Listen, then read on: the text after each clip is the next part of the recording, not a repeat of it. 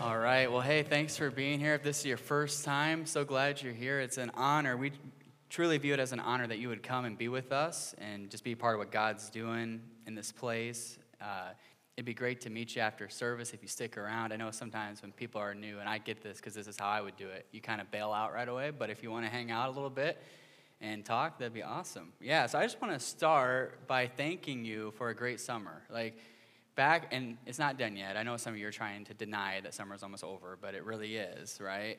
And I remember back before the summer started, God just really gave me a vision for how He wanted the summer to go. And I feel like it's really went pretty much exactly like He said it was going to go. It's been really a great summer. Like God has been just moving in this place. We did three summer nights, and, and you helped make that happen by being there and serving and inviting your friends. We did a yard work day yesterday, which was awesome. So thanks to, uh, to everyone who, who served. Uh, we started Activate this summer. It's been a pretty busy summer, but a really good one. So just thank you for helping make it such a great summer. And now, as we look towards the fall, we're praying that God would just continue to blow on what we're doing. I just believe His Spirit's kind of just blowing us forward. And I just pray that that would continue to happen. He would just push us forward. And also, just wanted to mention this next week, I'm not going to be reachable. So, from tomorrow through the next Monday, I'll be on vacation. And the reason why I'm not reachable is I really believe in the principle of Sabbath. Okay, so Sabbath is one day in seven. When you rest, you just stop, you delight, you worship, you be with the Lord. And I also believe in the importance of a prolonged Sabbath once a year where you are just with God for an extended amount of time. And as someone in ministry, it's easy to just pour out, pour out, pour out, and not just be. And for the, for the next week, I'm just going to be, okay? So I won't be reachable. But Pastor Derek is bringing the word next week. He's already written most of it, and it's pretty convicting. So you want to come next week. Some of you are like, I ain't coming next week. But it's going to be good. It's going to be challenging, okay? So be here next week. He's going to bring it, he's going to bring the heat. Uh, and also, if you need something this week, the church phone is still going to be, be going. Lexi will answer the phone. If you need anything, talk to Lexi, talk to Derek, and they can help you out, okay? So just want to let you know about that. I'm excited to see what God does as I take that time to pray and just be with Him. All right, so today we're going to continue our Gospel of Mark sermon series. And we've been working verse by verse through the book, and we're coming up on part 36 today. I'm really excited for this word. These last few weeks of the gospel have been particularly challenging and a bit intense. I recognize that it's been kind of an intense few weeks. And ever since chapter 8, Jesus' ministry has shifted. It's shifted kind of its focus as he's actively preparing his disciples for his death. He is teaching them over and over that the path to greatness or to greatness in God's kingdom is laying down your life just as he will do on the cross. We'll see that around Easter time next year. But last week, Jesus finally arrived in the region of Judea where he's going to be crucified. And upon arriving, the Pharisees asked him a very difficult question about divorce. And last week, we got to kind of jump into that. It was a fun week. But now, this week, Jesus is going to shift his focus from talking about marriage to talking about children. Okay, so I'm really excited to see what God has for us. It says this in verse 13. It says, And they were bringing ch- or children to him that he might touch them, and the disciples rebuked them. But when Jesus saw it, he was indignant and said to them, Let the children come to me. Do not hinder them, for to such belongs the kingdom of God. And truly I say to you that whoever does not receive the kingdom of God like a child shall not enter it. And he took them in his arms and blessed them, laying his hands on them. Okay, the sermon title this morning is Significance. Significance. All right, let's pray over this. Jesus, we thank you so much for this morning. I thank you for your presence here, Holy Spirit. And we ask you to speak through this word. We pray that this would be a powerful, morning in your presence. I pray that there be no heart in this room that's left untouched. God, I pray that every single person would hear from you this morning. In Jesus' name, amen. Amen. All right, so many of you know my little brother Derek, who led worship this morning. I love my brother Derek, but something you may not know is I also have three other older siblings. Their names are Aaron, Mark, and Tara, and they are three, four, and five years older than me, respectively. On Friday and Saturday nights growing up, my brother Aaron would often take me to a skating rink in Cedar Rapids called Super Skate. And the entire goal of the night was to find girls to skate with.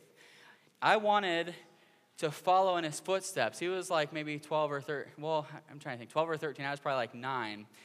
And I wanted to follow in his footsteps, but I was one of the youngest kids there. So I would tell girls, I'd say, hey, I'm 12 when I was actually nine, or I'm 13. I would just like totally blow smoke. And I would ask them to skate with me. And one time I got or I got one of the girls to agree to skate with me, and she even committed to being my girlfriend. We had a long two minute conversation. She became my girlfriend, but then we never talked again after that. So if you're out there, if you're watching this, I'm sorry, baby. It, it's not you, it's me, okay? But, anyways, we're breaking up. But uh, I'm kidding. But I had this tendency as a child to try to fit in with older kids. It was like this, this weird thing. I always wanted to be further along in life and to be more mature than I was. I think it was mainly rooted in a lack of patience. I'm not the most patient person naturally. I hope I'm growing in that, but not the most patient naturally. And I also think it was rooted in a lack of contentment in whatever season I was in. I always felt like the next season would be better. When I can skate with girls and be a big 12 year old, that's going to be a better season. I, I think there's, there's some sense of shame of my immaturity and my dependency. I felt insignificant and I wanted to be significant. I wanted to make something of myself. I wanted to prove myself to the world. I wanted to prove that, hey, I'm mature, I'm awesome. I think we all struggle with feeling insignificant at times. We struggle with understanding our value. There are so many reasons for this. For some of us, it's because we feel too young or we feel too old. For others, it's a lack or it's a sense that we haven't accomplished enough in life, so we feel insignificant. And for still others, it's because of mistakes we've made and for many, we feel insignificant because we've been rejected by important people. Specifically, many have been rejected by their fathers, whether directly or indirectly. And they have a deep sense of shame because of that. They ask the question, or maybe that's you, you ask the question, why didn't he want me? Many have never heard the affirmation of a father, and you long to hear him say, I love you and I'm proud of you. I'm convinced that one of the greatest causes of problems in our own heart and in the world is that we don't know our significance and our worth. When you put 8 billion people on the earth and they're all trying to prove that they're worth something, that they're valuable, it can cause seismic ripple effects. We desperately need to know our worth and our value. And I believe this passage gives us a picture of how we can find it. It starts by telling us that people were bringing their children to Jesus so that he could touch them. And the disciples were rebuking them.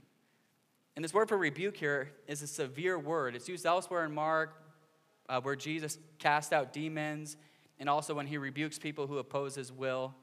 The disciples, they are passionately opposing the bringing of children to Jesus. In Jewish society, children were the lowest of the low childhood was not celebrated and valued like it is today, but it was viewed as a hindrance that's just necessary to get us to adulthood. The disciples could not fathom why Jesus would want to give his time and attention to people with such little value. And we've seen a pattern here where the disciples keep trying to prop themselves up and exclude other people. First, they argued with one another about who was the greatest back in chapter 9. They thought that greatness was found in accomplishment, in status, and being better than other people.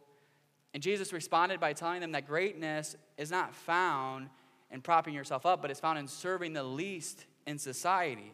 And he said this in verse 36 of chapter 9. It says, And he took a child and put him in the midst of them, and taking him in his arms, he said to them, Whoever receives one such child in my name receives me. And whoever receives me receives not me, but him who sent me. Then they try to find their value in excluding other followers of Jesus. It says this in verse 38. It says, John said to them, Teacher, we saw someone casting out demons in your name, and we tried to stop them because he was not following us. But Jesus said, Do not stop him, for no one who does a mighty work in my name will be able soon afterward to speak evil of me. And now, here in chapter 10, they're trying to exclude children who were the very people that Jesus told them specifically to receive in chapter 9. It seems that the disciples were trying to find their value in propping themselves up against other people. They were finding their worth in all the wrong places. And this highlights a temptation that each of us still face today. We often find our significance in all the wrong places. Just like the disciples, we struggle to find our worth and value in God, and we, we try to find it in other places. We think that if we can be successful, if we can make money, if we can perform well at work, if we can live holy lives or be liked by other people or believe the right things, then we can prove our worth to the world. We often try to prove our worth by doing these things, not just doing these things well, but by trying to do them better than other people. We are far too worried about what other people are doing and how we compare to them. We're far too interested in asserting ourselves over and against others. People are not enemies to be defeated, they are image bearers to be loved. And for us to get this, though, for you to really love people, you have to know your value in God's sight. You have to find your worth and your value in the right place. I've struggled with this off and on throughout my life. I remember when I started as the Chi director of UNI, I just graduated Bible college. I was 22 years old, and I was still, or still really figuring out who I was and how God viewed me. And I would often view my worth and value, find my worth and value by how, or by how well Chi Alpha did. So something I would do, I'm not proud of this, but I would you know, look to see what the other Chi Alpha's attendance or attendance numbers were, and I would stack ours up against it to see if I'm valuable. If, if our numbers are higher, then hey, I'm doing good. And not just that, when a student would reject the ministry or reject me, I would fall into despair. There was many nights where I would weep at the altar at Chi Alpha because a student left the ministry. And I don't think that's just because I loved that student. I think it was because I was finding my worth and value by if they came back or not. You know, it's a mixed bag of, of reasons for that. I'm not proud of this, but I'm hopeful that the Lord is working that kind of competitive spirit and that kind of trying to find value in how well the ministry is doing. I, I hope He's working it out of me. Jesus was not happy about the disciples' attitude. He strongly opposed them, like stood them down. It says this in verse 14. But when Jesus saw it, he was indignant and said to them, Let the children come to me. Do not hinder them, for to such belongs the kingdom of God. Jesus was angry. He was angry. Sometimes it's okay to be angry if you handle it the right way. The word for indignant means to vent one's displeasure. Okay, so the object of your displeasure t- tells you a lot about what you care about. Okay, so Jesus was angry that they would exclude children, and it reveals just how much he loves the helpless.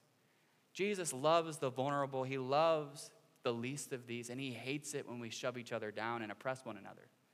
Jesus had an understanding of the inherent worth and value of every human being, regardless of their background, regardless of how much they've achieved or what their standing is in society. He created us in his very image, and we have inherent worth.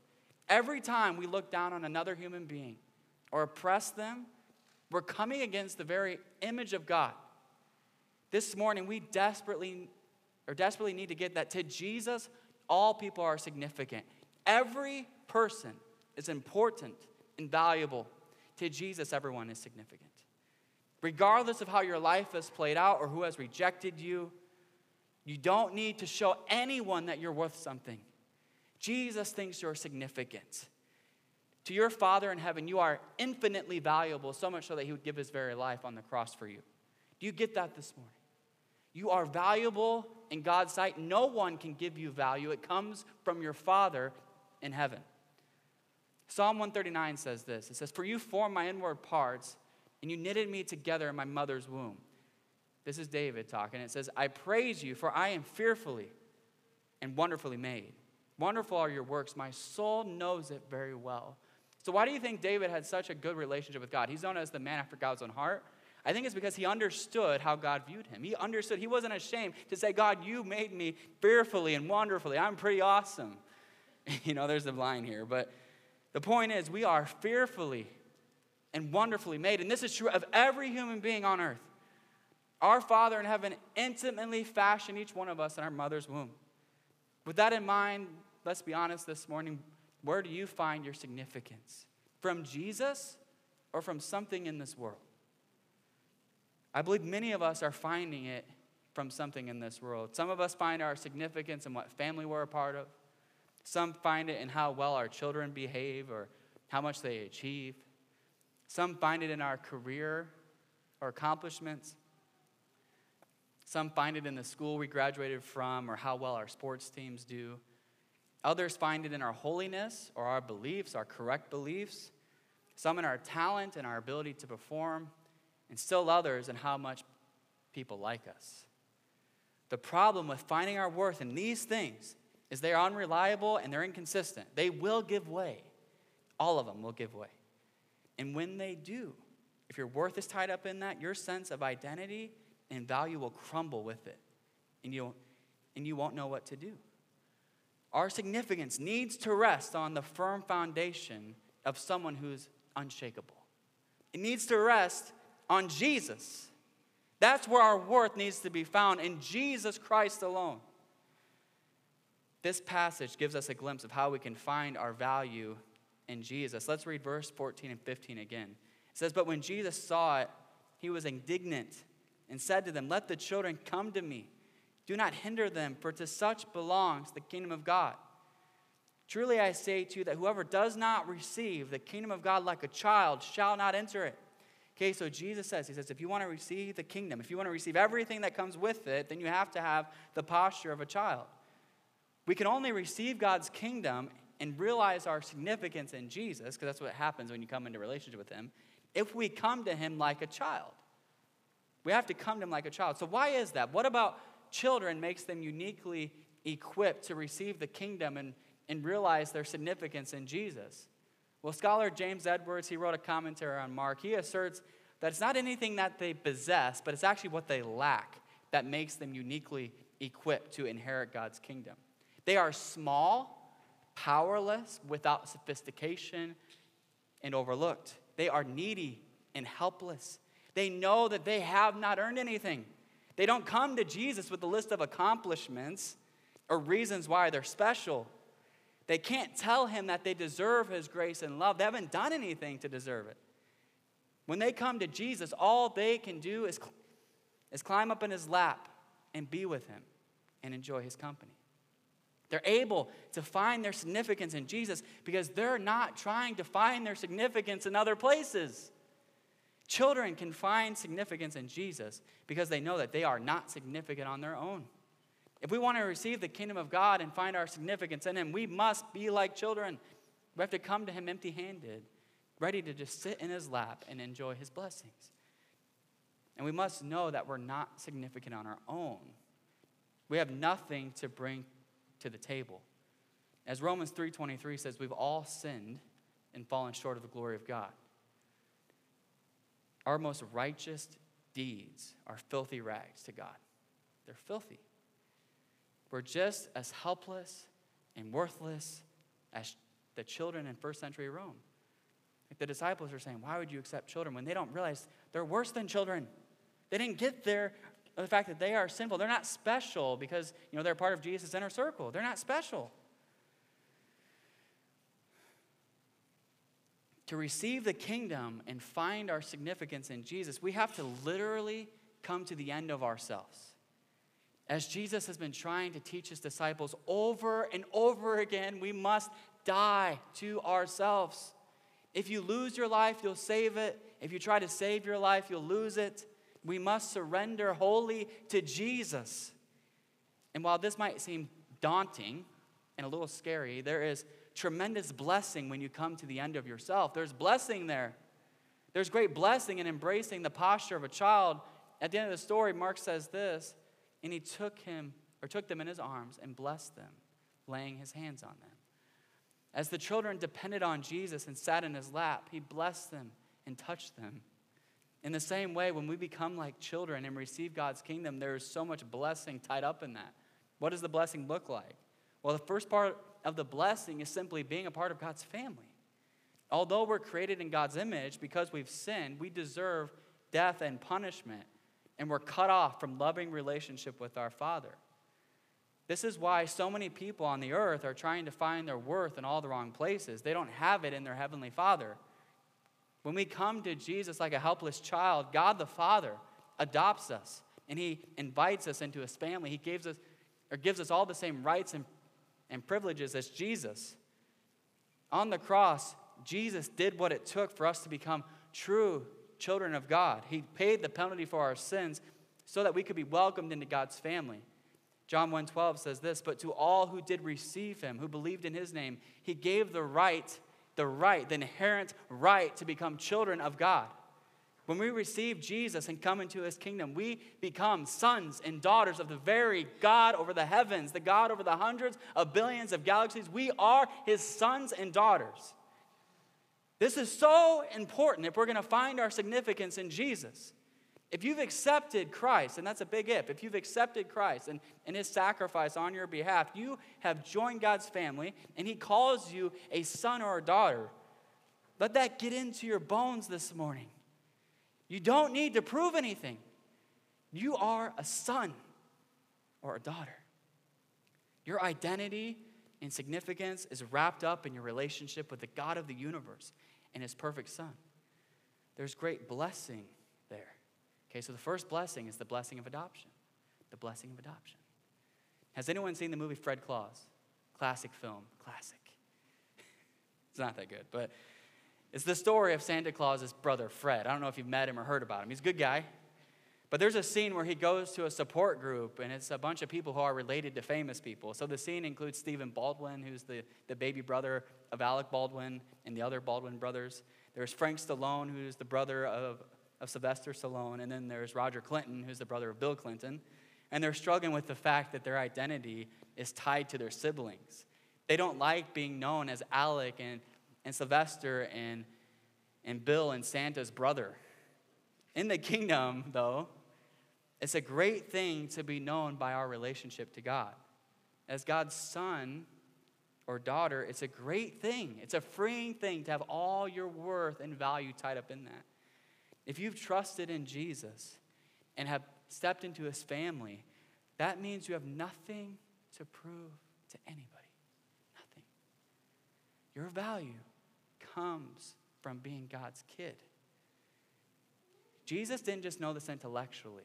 Okay, he didn't because he had all the same thing going on, right? He had to you know his value and got all that. But, but he didn't just know that intellectually that he was God's son. He experienced God's loving affirmation. He experienced it. He experienced God's embrace. Before he began his ministry, he was baptized in the Jordan River. And we looked at this way back in the beginning of the Gospel of Mark. And when he came up out of the water, something very significant happened. The Father spoke over him. He said, This is my beloved Son with whom I'm well pleased. And the reality is, is if you're in Christ, you can experience this same thing. When we come to Jesus like a helpless child, and become sons and daughters of God, we get everything that Jesus gets, and we get those same words spoken over us. Okay, so the second blessing is the blessing of affirmation, or you could say significance, but the blessing of affirmation. Part of the reason, again, why we have so many issues in our world today is people do not realize their significance. As I said earlier, when you get 8 billion people running around trying to prove how valuable they are, it causes seismic ripple effects. We see this in the disciples' story. They are being consumed with being the greatest and proving themselves. They needed to know that they were already significant in God's sight. They have nothing to prove. The problem, though, is it's impossible to truly understand your significance in God's sight unless you have an active relationship with Jesus. You first have to accept Christ's sacrifice on your behalf and join his family. And when that happens, then you have to go on a journey of not just knowing that intellectually that God cares about you, but actually being connected relationally to God and understanding that deep in your bones. You have to go on a journey of, of growing in your assurance that you are a son or daughter of God. As this happens, you realize that although you surely are more sinful and flawed than you could ever imagine, you're actually more sinful than you probably think. At the same time that that's true, you are more loved than you could ever dream. Even in the midst of all your junk and your stuff, God still loves you. He still calls you son or daughter. And that messes with you and that really gets inside of you. In that space of loving relationship with God, you can hear the same words that Jesus heard You are my beloved son or daughter with whom I'm well pleased. As we come into God's family and experience His affirmation and find all of our worth in Jesus, this triggers so many other blessings in our lives. I want to point out two because this could be an all day conversation. One is the blessing of humility. Okay, so Jesus was radically humble. He lived this out. This is what he was trying to get the disciples to get. They kept trying to push other people down and find their value and how they stacked up against others. If you can be like a child and receive the Father's affirmation, then you don't need to do that anymore. You don't need to be prideful. You don't, don't need to do any of that because you've realized that you are already valuable and loved in God's sight. You have nothing to prove. This is what enabled Jesus to give up his life. He was able to die in our place because he knew his Father, he knew his heart, and he trusted him. He didn't need to assert himself over other people, but he could gladly surrender to the will of God. In the same way, if we become God's child and experience his affirmation, we can get to a place where we can humble ourselves before God and man and truly lay down our lives for other people. What's amazing though is as you become more humble, at the same time, you actually become more confident. The blessing of confidence is the last thing I'll point out. The blessing of confidence. Jesus' relationship with his Father also led to a profound supernatural confidence. Just after his baptism, he went to the wilderness and he stood down the devil as the devil tempted him to shortcut the will of God. He didn't back down in fear as the devil tempted him, but he quoted the word of God to him and resisted him. He was able to do this because he knew that his father had his back. When you know that the father over everything has your back, it can lead to some profound boldness and authority. Okay, then when he came out of the wilderness and began his ministry, he spoke and ministered with, with one who had authority, is what they said about him. He just spoke with such authority. He had authority because, again, he knew who his father was. He was simply saying what his father was saying. He didn't try to please man. He wasn't concerned about that at all because he knew that his father was pleased with him and that's all he needed. And this is most vividly displayed at the end of his life when he's on trial. He stands down the most powerful people in his world. He didn't cower down in fear, but he was confident and bold when he was questioned by the religious authorities and by Rome. He knew who he was. Jesus, like he knew who he was. He was not trying to find affirmation from others. Actually, sometimes if his crowd got too big, he's like, I'm going somewhere else. I don't need all these people crowd me, right? I got things to do, I got people to teach. But the only way he's able to be that confident was he got his affirmation from God. Okay, so you, do you ever notice that, that children can sometimes be irrationally confident? Sometimes it's like, why are you so confident right now? Okay, so this last Friday, I think it was Friday, we were out playing at the playground over here with our, our three kids, and Abram, man, like, you know, he's just going for it. And he's climbing up this, this thing that he shouldn't be climbing up. I'm like, dude, like, what are you thinking? You're not going to make it to the top. You know, it's the side thing. I don't know. I could point it out. But, anyways, he's trying to climb up it. And he's just so confident. And I think he was so confident because I was standing right behind him. He knew I was going to catch him. Like, Jane was doing the same thing. She's on the monkey things. And she would just, like, like let both hands go. I'm like, you got to hold on to one of them. Like, I'm not going to catch you your whole life, girl. So, point is, the fact that, that dad was there gave them profound confidence. The presence of dad can give you humility and boldness. Affirmation ripples out to this confidence. If you can sit in Jesus' lap, hear the Father's affirmation, you can be, be really, really confident and bold. If we want this blessing of humility and boldness, then we need to sit in Jesus' lap and we need to experience the Father's affirmation. We have to realize that we don't bring anything significant to God, but He gives us all of our significance, and that's all we need. Okay, so the main idea this morning is this we must find all of our significance in Jesus. We must. It might be the most important thing you do is working all that out of yourself. Just letting the Spirit get in and, and get you to stop finding your significance in all the wrong places. That might be the most important thing you do and the greatest key in your life of becoming the son or daughter of God that He's called you to be. Many of our issues are rooted in not understanding our identity in Christ. So many of them are. As I shared earlier, this is something I've struggled with at times. I'm still on a journey. My entire life, I've been a very hard worker, and I want to be the best at everything. That's why I can get mad after softball, because I'm not that great at it, or basketball, because I want to be great and I'm not. And I don't want to practice, do the practice that takes to be that great. So I just have to be frustrated. But uh, the point is, if I'm not the best, I can give in to despair. Over the last couple years, God has done truly miraculous things in this church. It's, it's, amazing. When I talk to people in our city, you know, telling the story of you know, planting in 2020 and just everything God's done, they're always blown away. Like God has done so much good stuff. I can't believe we didn't even exist this time two years ago. It feels like it's been like five or 10 years, but you know, it's just been crazy. By God's grace, we've been able to baptize over 50 people, which, as I wrote that this morning, I think there's some of, or this week, I think there's some of you who, who need to get baptized. Okay, so I want to encourage you to do that. Just you know, throw that out there. It's a, it's a, it's a separate little message for you. But uh, uh, we've given tens of thousands of dollars to missions. We've had, at this point, we have over 200 people who are part of this church family. I share that like not to brag about the numbers or anything like that. I'm just sharing that to say God's done great things and I don't doubt that. And I want to celebrate it. But even with all that being true, there have been times throughout the process where I felt like I wasn't meeting my own expectations of how quickly the church should develop or, or how quickly we should grow. And I felt like a failure at different times throughout this journey. You might not believe that with all the things God has done, but there's been, been many a nights in my office or on prayer walks where I just felt like a failure, like I'm not doing it right. I don't know what I'm doing. Because I tend to find my worth in how well I perform, and I'm not, sometimes I'm not happy unless I'm the very best in the whole world. I gotta be the best in the world, right?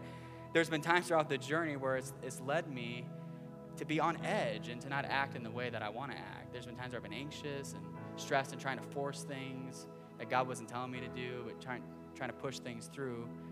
And, and that's not really typical of myself. But again, when I get in this place where I'm trying to find my worth and I'm not doing as well as I want to, it can lead me to act kind of wonky. At the beginning of this year, I knew that I needed to work on this. I, and I invited the Spirit. I said, Holy Spirit, you got to rewire this part of my heart. I don't care if there's two people there on Sunday morning or there's a thousand. I want to find all my worth in you. I want to preach the word passionately to a group of, of just my family, right, as I would if it's thousands of people. God, I don't want to care at all who shows up on a Sunday in terms of finding my value in that. I don't want to care about the numbers or any of that stuff. God, I just want to please you. So I, I told the Lord that, and I felt like the Lord was calling me to, to really amp up my prayer life. I, I felt like he was saying that's the key to this, Daniel. You got to pray more. You got to spend more time with me. So this last year, this you know 2022, I've been trying to pray every morning, very intentionally. You know, in the summer, I've been going for a walk for a mile, or sometimes you know longer than that. But but just this in time of intentional prayer. And honestly, as I've leaned into the Father in this way, I've been so surprised by the things He's said to me. Sometimes I think when we lean into prayer, we think God's going to tell us how mad He is at, or how mad He is at us. But I've been shocked as the Lord every single morning is speaking affirmation over me. He's telling me how proud He is of me, how thrilled He is with what He's doing in this church, how you know He's making it all happen. You know, there's also times He corrects me. It's not like it's all you're amazing, but but the overwhelming tone of the prayer walks is affirmation. And the more I spend time with God, the more I realize just how much He loves me, not just me, but people in general. Like my love for people is just like bubbling up this year. I just love him so much, like, like a love that I never had before. I know it's a gift because I never had it on my own. Since I've been with the Lord and experienced his affirmation more regularly, it's just done wonders for my soul. I truly believe that all the amazing things that God has done this year, and specifically this summer, has flowed out of a place of not trying to prove anything, but just pure delight in God and confidence in who He is and just in obedience to His will. We've seen the fruit of this. The, yeah, the last few months have been remarkable. And again, I believe it's all rooted in prioritizing prayer in my own life, but also in the life of the church. We had our small group session in the spring was all devoted to prayer. We've been really trying to get prayer into the life of our church, and we have not arrived yet. We're not where we need to be. I have big dreams for the prayer or the, the prayer culture of our church, but I believe we're on a journey of becoming a praying church. As a church, I believe we're just starting to realize that it's rippling throughout the leadership team, throughout every person, that that our value is not found in what we do, but it's in who we are. And I believe things are starting to flow out of our being in God, just being with Him. Like our doing is flowing out of that. We don't need to add to the cross, we don't need to prove anything. Jesus is enough. Jesus is enough. You need to hear that this morning. He is enough. His blood is enough for you. The Father loves you, He loves us. And everything needs to flow from that understanding. If you don't got that down, don't move on to something else. Get that down first. With that said, let me ask you again where are you finding your significance? Are you finding it in Jesus? Are you sitting in his lap each day and hearing his affirmation? He's more thrilled with you than you think he is. sure, there's ways you need to grow, but, but he's thrilled with you. If you're in his family, he's thrilled with you. You know, maybe you've doubted your significance. This could be because your dad walked out on you and you're still longing to hear him say those words of affirmation. This could be because you didn't receive an education, you don't feel smart. This could be because your family is broken, you feel like responsible for that. This could be because of mistakes you've made in your past that you haven't been able to move on from. This could be because you're not popular, or maybe you just feel like you don't know how to relate with people. Today, you need to hear the father's affirmation You are my beloved daughter with whom I'm well pleased. You are my beloved son with whom I'm well pleased. Or maybe you're not doubting your significance. You feel pretty significant, but you're finding it in the wrong places. You know, maybe you find it in how much money you make, or how great your kids are, or how much better you are than other people, or how correct your beliefs are. Wow, God, thank you, I'm not like them who just have those terrible beliefs. Or how well people like you. I'm just so likable. Like, wow, I'm pretty, pretty cool. This morning, you need to see that these places of significance are sinking sand. Christ and Christ alone needs to be your place of significance because all these things will give way. But for any of us to find our significance in Christ, it starts with accepting what He's done for us. It starts with realizing what He's done for us on the cross. He's paid for all of our sins. All the sins you ever committed, all the sins that you will commit. If you're in Christ, He's paid for it. Not just that, he, He's risen from the grave. He's defeated everything terrible in the world. He's defeated sin, death, and evil. So, to get our significance from Jesus, it starts with, with inviting Him to be the King of our lives, with letting Him be our Lord. So, this morning, if you haven't trusted in Jesus as your Savior, I want to encourage you to do that. I'm going to give you a chance to do that right now, actually. So, what I want to do is I just want to bow our heads. You don't have to stand yet. Just bow your heads, close your eyes. You're in this room and you realize you're not in right relationship with God, and you need to come into right relationship with Him, you need to accept His sacrifice. I want to give you a chance to just kind of slip up your hand to heaven saying, Hey, that's me. I want to put my trust in Jesus. So I'm going to count to three, and when I do, just slip up your hand so I know who I'm praying for. One, two, three. Slip up across this room. See that hand? Is there anyone else? I see that hand. Is there anyone else this morning? Go ahead and put him down. I'm just going to pray a simple prayer of repentance and trust in Jesus. And you pray in your heart. Lord, for those that are coming to you this morning and are wanting to accept your sacrifice on their behalf, coming to your family, I pray that you'd make that happen right now in Jesus' name. That, that there would be a supernatural work that happens in every heart. Just as 2 Corinthians 5 says, Therefore, if anyone's in Christ, he's a new creation. Behold, the old is gone and the new has come. I pray that, that would be true for every person here this morning. In Jesus' name. Amen. All right, you can stand to your feet.